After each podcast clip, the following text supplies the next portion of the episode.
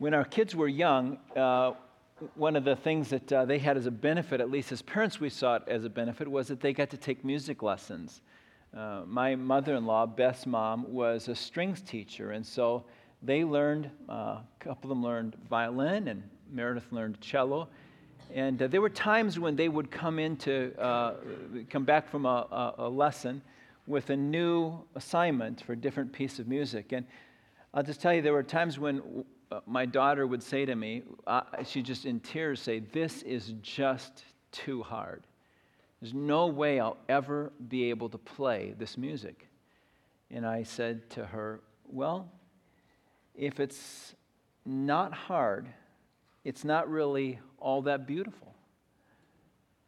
I mean, isn't it interesting that the stuff that's more beautiful is actually a lot more difficult to play, but when you figure it out, it's beautiful. I, mean, I, I learned to play the piano as a kid, and uh, the song that just keeps coming back to me from as a kid being able to play music, it, it was this one. Right? I mean, isn't that beautiful? It's, thank you. It's really not all that hard, actually. And you might say, Mark, it's not all that beautiful either. And, and that's the way it is with so much of life, isn't it? That the things that are difficult are actually the things that, if they can be uh, managed and, and worked through and worked on, they can actually become very beautiful things. And God wants us in our life. We're talking about marriage, but we've also been talking about life uh, during the course of this series. And the beauty that God wants uh, to characterize our lives in the context of difficulty that comes along the way. We've talked about uh, a couple of different aspects of why God invites us to consider and to embrace marriage. And one of them is, is that marriage becomes a really wonderful context for a life to be fruitful. And uh, we, we looked at what that was like. And then last Sunday, we talked about marriage as being a wonderful opportunity for us to learn about faithfulness and actually worship God through the faithfulness of life and the challenges that come in the midst of married life to be continuously making the choice to be faithful and the worship that can come out of that. And this morning, I want us to talk about this other aspect of life, and we've described it as the fitfulness of marriage, which is really the challenges that come our life and the gift that God gives us of companionship because companionship is so critical for the challenges that we face in the midst of life. And that's what we see in Ecclesiastes chapter 4. We've been using the word fitfulness. The word fitfulness essentially means, uh, it denotes a sense of shifting or of changing. And that is certainly what happens, not only in marriage, all of these changes and, and shifts that go on, but in life as well. And just before we get into the text, let me just uh, remind you of how important it is for us to deal with these critical uh, relationships that we have in our life, perhaps with a spouse or best friend, a group of people, how critical those pieces are. I have just heard stories just the last few days of, you know, may even be your story of, of the way God's using you in your life to speak into the life of the people around you, the impact you have in your career choices. It's just really extraordinary to me to hear over and over again of all of the ways that God is using our church family to make a difference in the world around us. Uh, and you do that.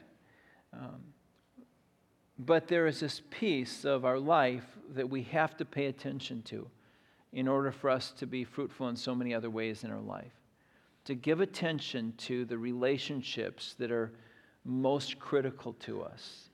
It is necessary for us to have those because they undergird life.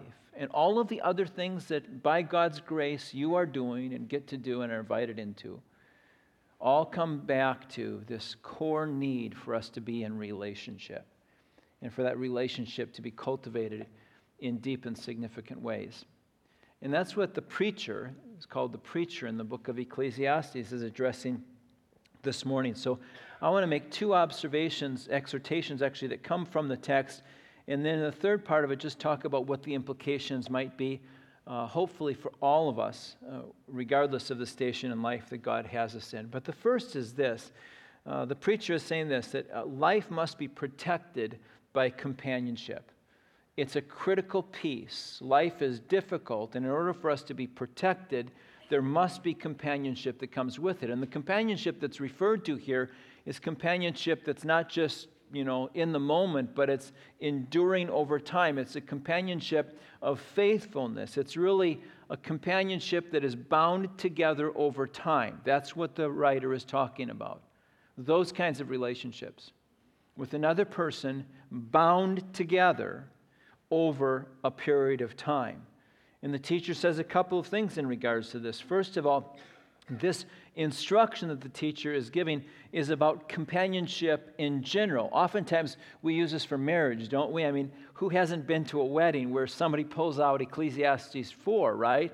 Two are better than one, cord of three strands, all of that. And we oftentimes look at this and say, oh, that's wisdom literature that talks about marriage. Actually, it's talking about companionship and how critical it is for all of us you'll notice the contrast. In verse 9 of chapter 4, it says, Two are better than one. But look at verse 8. There was a man all alone.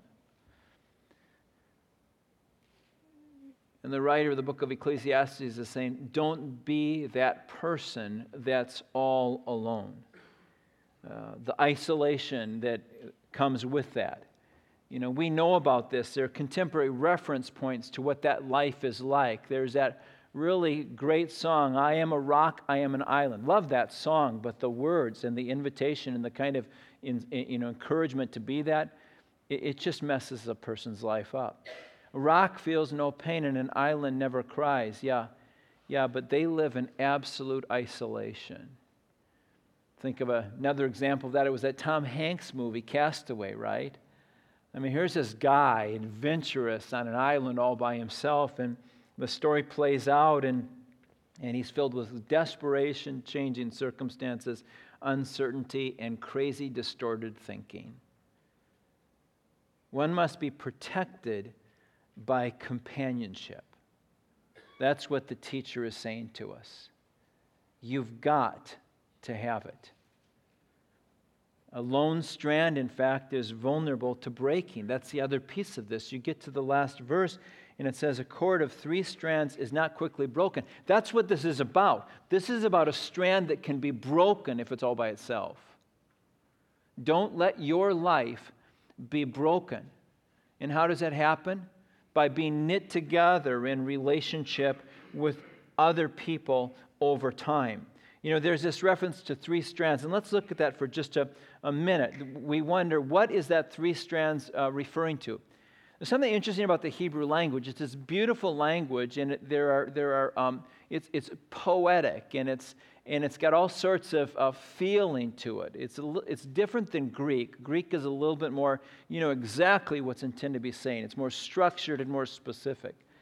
Uh, Hebrew is more elegant, and, and, there's, and there's just such a, a, an open feel to it, which it makes it more difficult when we get to a place like this and trying to figure out what exactly is intended here when it's talking about a cord of three strands. And there are a number of ways that people have looked at this. They say, well, the cord of three strands is a, is a, is a, a, a, form of language that's used elsewhere, actually, even in the book of Ecclesiastes. In Ecclesiastes chapter 11, it talks about there are seven, no, there are even eight.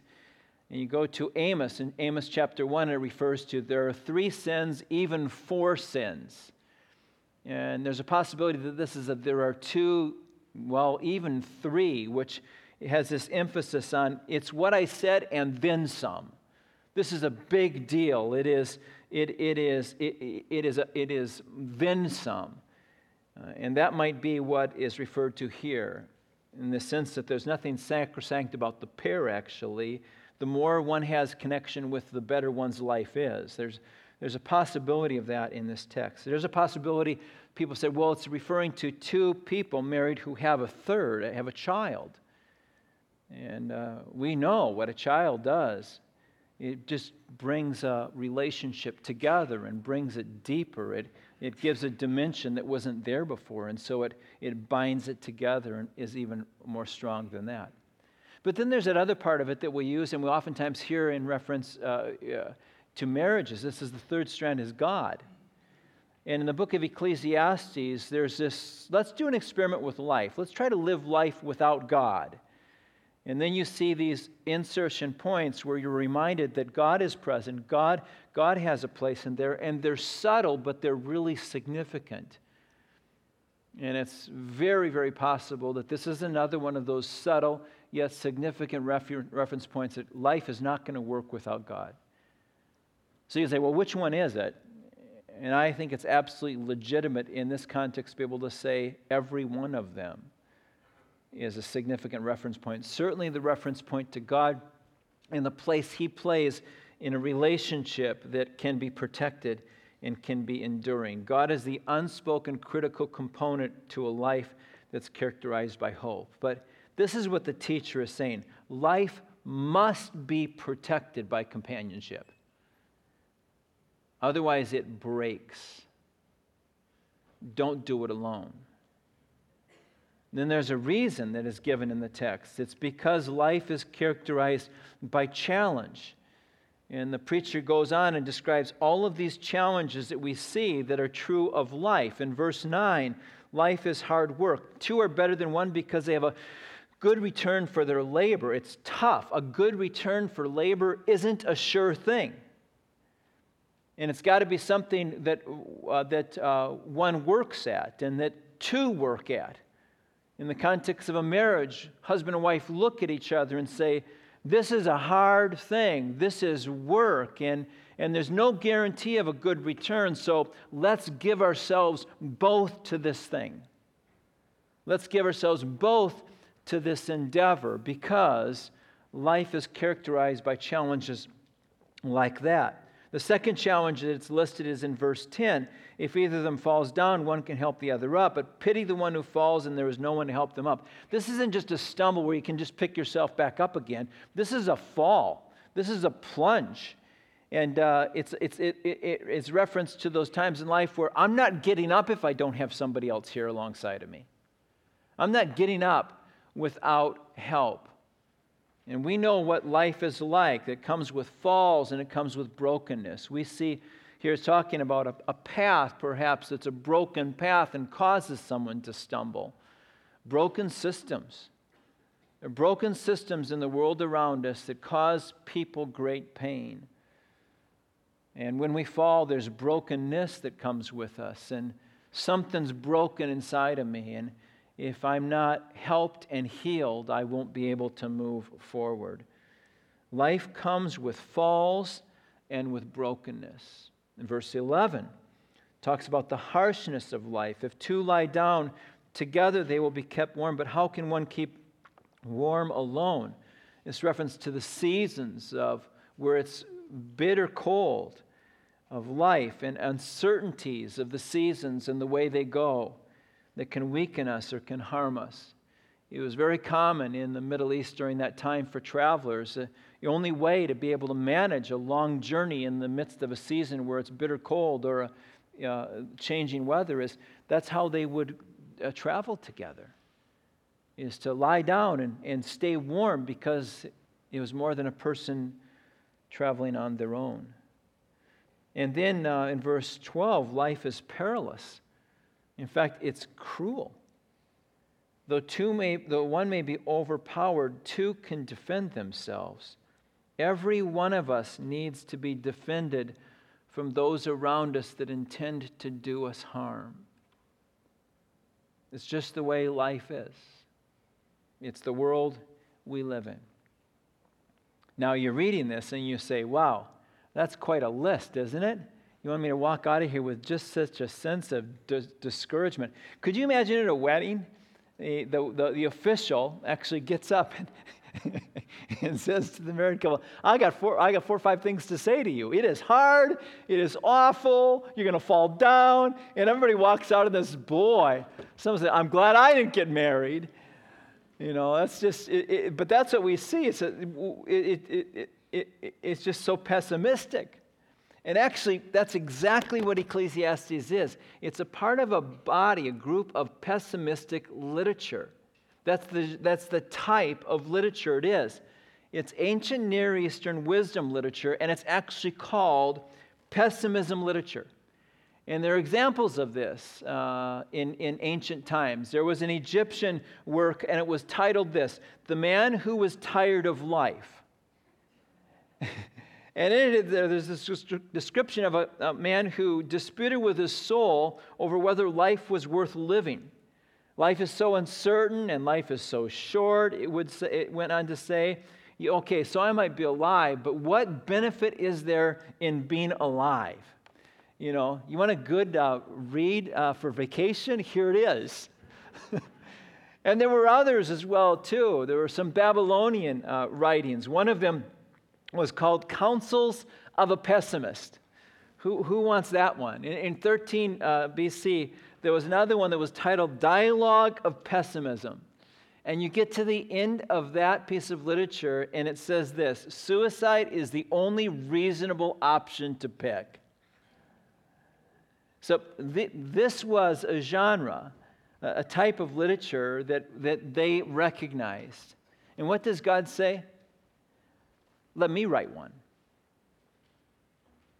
Let me write one that embraces all of the things that are certainly true about life and its difficulty, but let me write one uh, that has a different spin to it. This is the only biblical example we have of it, and some of us might say, Boy, thank you, God, that you only gave us one of those. But we're not unfamiliar with this kind of a form. There are contemporary reference points for us in that regard, too. Let me just mention one of them to you. Uh, have any of you ever read Winnie the Pooh? This isn't pessimism literature, but there's a pessimistic character in it, right? There he is, Eeyore. And who loves Eeyore? Well, here is his pessimistic perspective towards life. It's snowing still, said Eeyore glum, gloomily. It, so, so it is. And freezing. Is it? Yes, said Eeyore. However, brightening up a little, we haven't had an earthquake lately.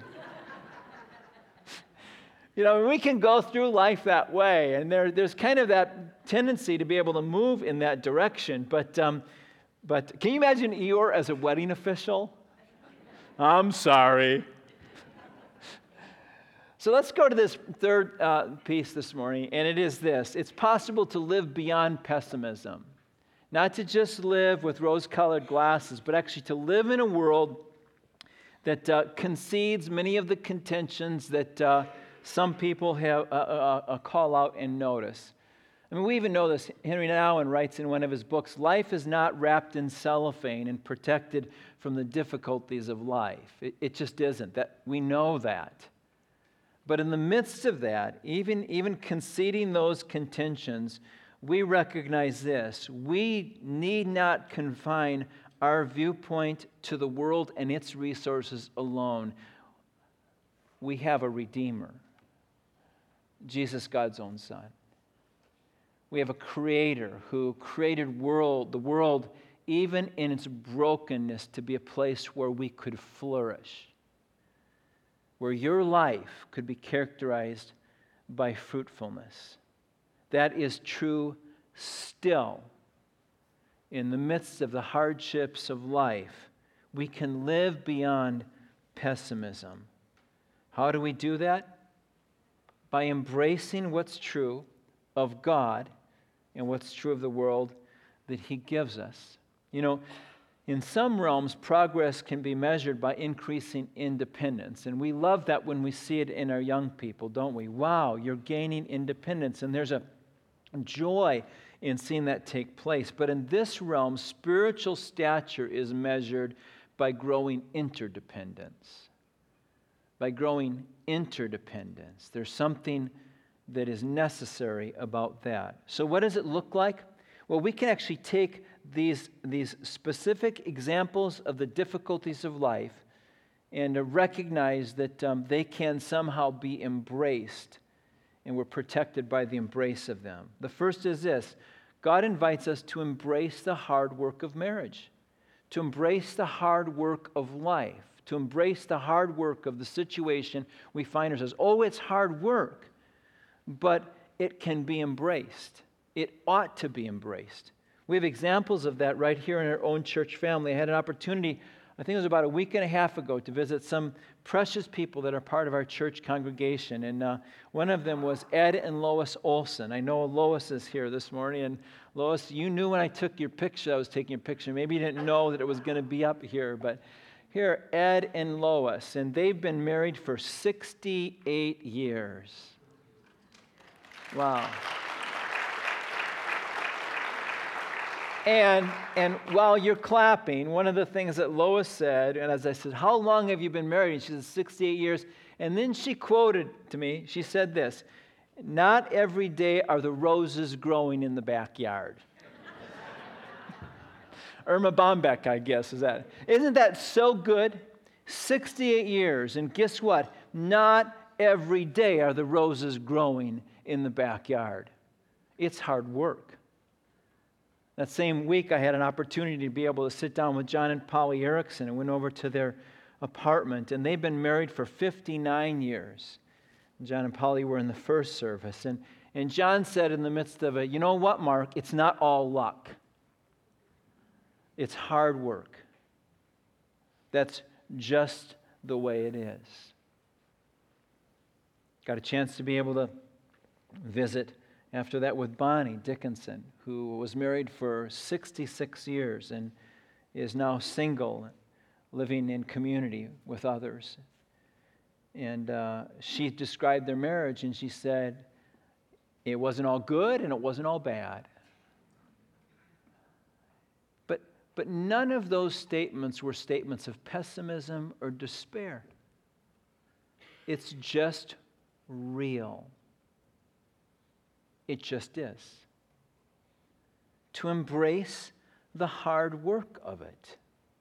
That's what God has given us.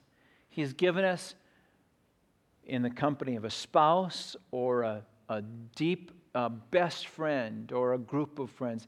He's given us the opportunity to do hard work.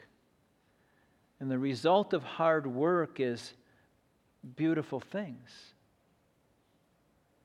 there is a glory possible in a life through hard work. Embrace it, God says. Wherever it is, whatever that relationship is, embrace the hard work that will be part of it. And then there's another aspect of it, and that is to embrace grace. We're broken, we fall down, we're sinful people, we're not we're not where we want to be yet. And that's what we do. We find ourselves in a relationship with people that are not perfect. And the invitation here is not to spin down into pessimism, but to embrace grace. How does a person learn grace without giving it? Right? How do you learn to be a person of grace if you never have opportunity to give it. How does a person learn Christ like compassion if it's never required? Jesus Christ, who on the night he was betrayed, walked towards the cross to give his life for the very people that abandoned him. Christ like grace. How does it happen? It happens by learning to love and show grace to people who still have unredeemed traits.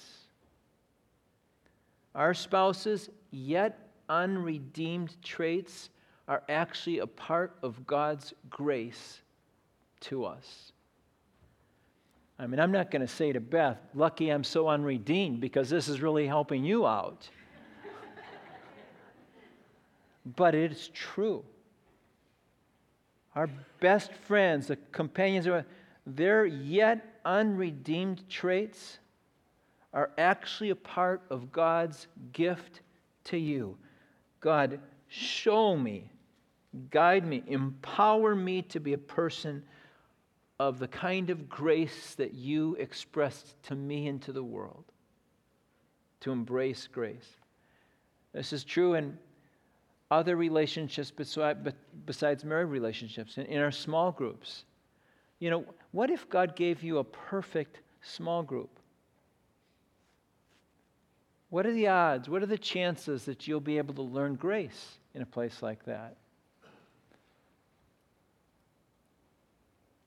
God puts those people in our lives, and He actually puts us in other people's lives so that they and we can learn what Christ like grace is all about.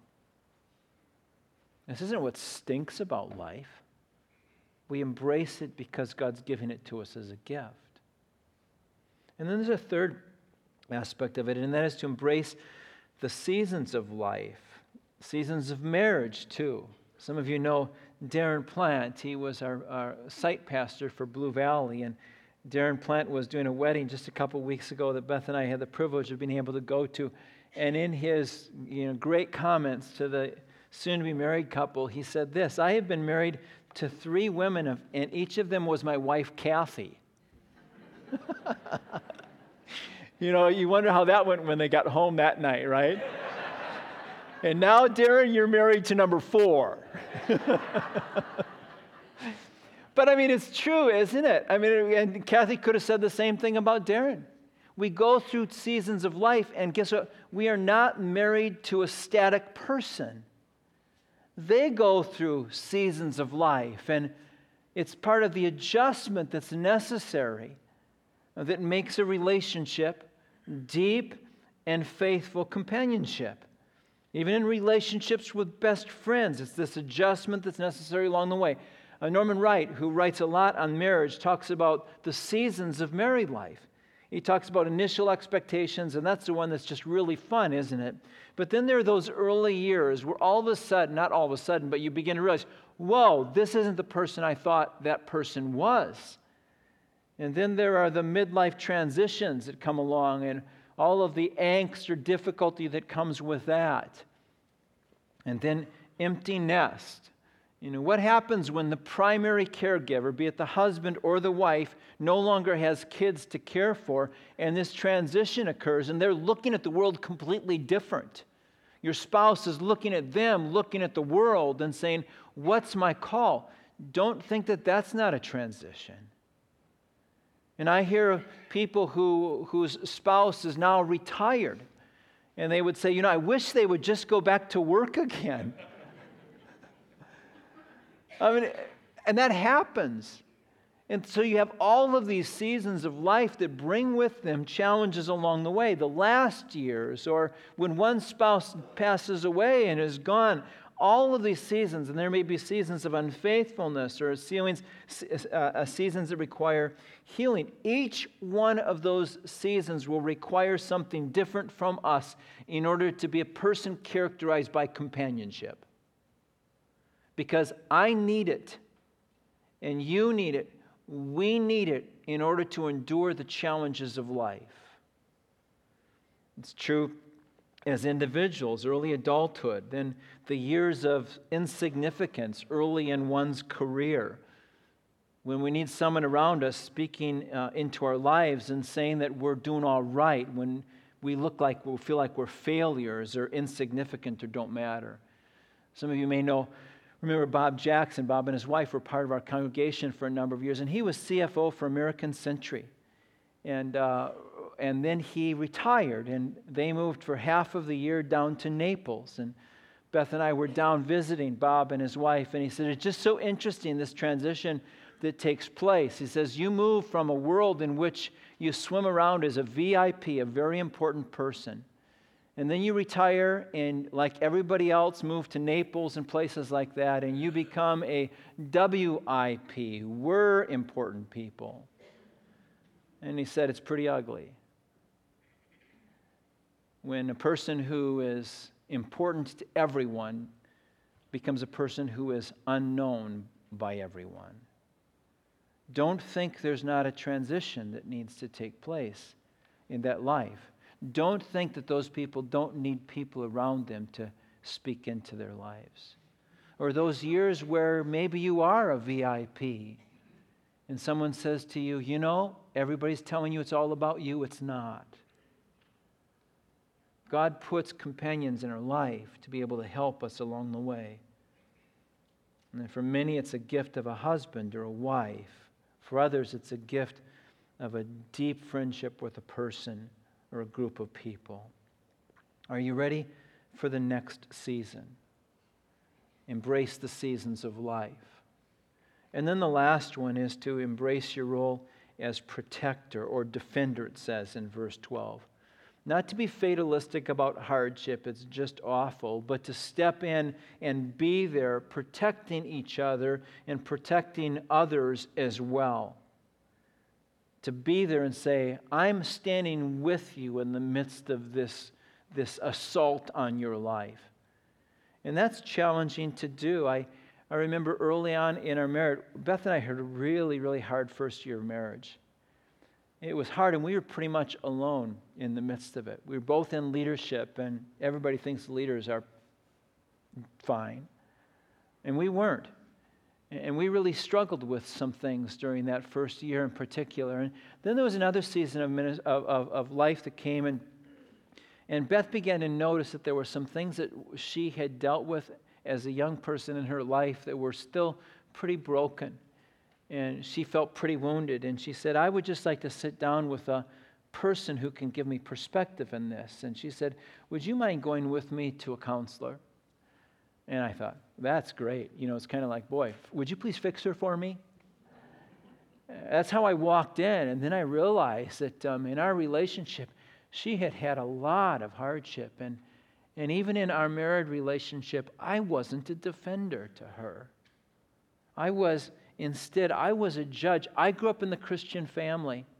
I mean, I had it. I had this wonderful gift given to me, and, and I pretty much thought I was Jesus. And that can be devastating when a person has that perspective. And you know what? I love my family. And I realize, you know, there's that passage in Genesis where it talks about, for this reason, a man shall leave his father and mother to, to leave, to break those ties, and I had not broken them. And as a result, I was not protecting me, my wife, and me.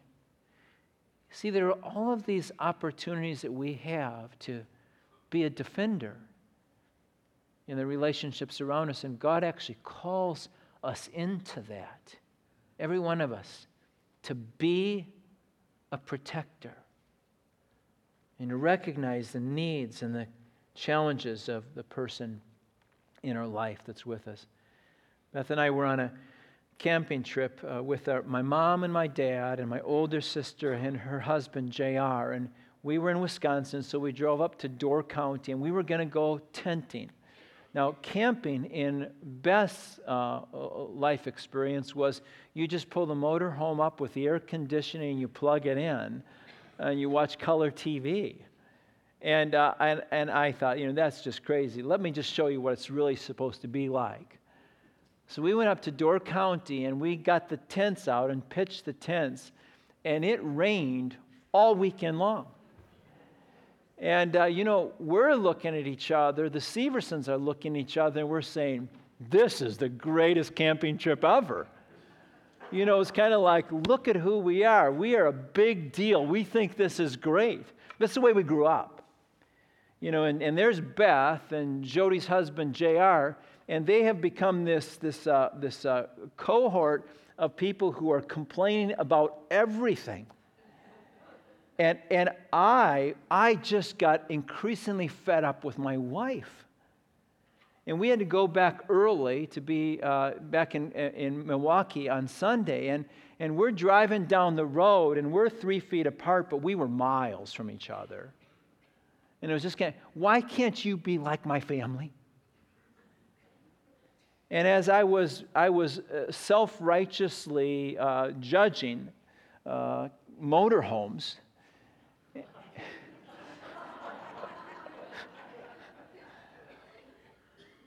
it just dawned on me that was a miserable weekend. It rained, everything was wet, sleeping bags were wet, there were leaks in the tent. We sat under a tarp and we tried to play games. It was horrible. And I realized way, way, way too late God, thanks for my wife. It can help me to see life differently than the paradigm I, I grew up in, the way the world is supposed to be. God gives us these people in our lives that actually enrich who we are if we choose to embrace the hard work, the grace, the seasons, and the call to be protectors. When Beth and I first got married, I was talking to a friend of mine, and I just pulled out the list of the reasons why I was just so grateful for Beth. He knew there were three or four things on the list, and that she was really absolutely devoted to Jesus was on the list too, because I grew up in a Christian home. I mean, that's going to be on the list, right? But it was just kind of down there because it was the obligatory thing. It was true, it was absolutely true. But I didn't know how important it was until our life together began. And I realized thank God for her devotion to Him. We look at ourselves and we just shake our heads and we say, Can you believe? Can you believe we made it through all of that stuff? Jesus said, I am the vine, you are the branches. If you abide in me, you will bear much fruit. I just need to say this as we conclude. The most critical thing to do in your companionship with whoever it is that God has put in your life right now is to be connected to Jesus, is to grow in your walk with Him, to depend on Him, and to be nourished by Him. It's the most essential thing that you can do in the midst of a world that is filled with all sorts of challenges. There will be plenty of things to evaluate as far as a priority. Don't let that go.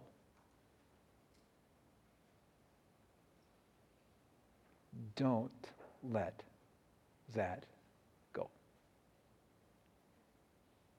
Would you pray with me? God, thank you so much for the richness of your word and for the challenges that come along with it and for the reminders that um, you go with us. And uh, we invite you as we worship you this week in a life characterized by surrender to you, um, that you would be glorified. In Jesus' name we pray. Amen.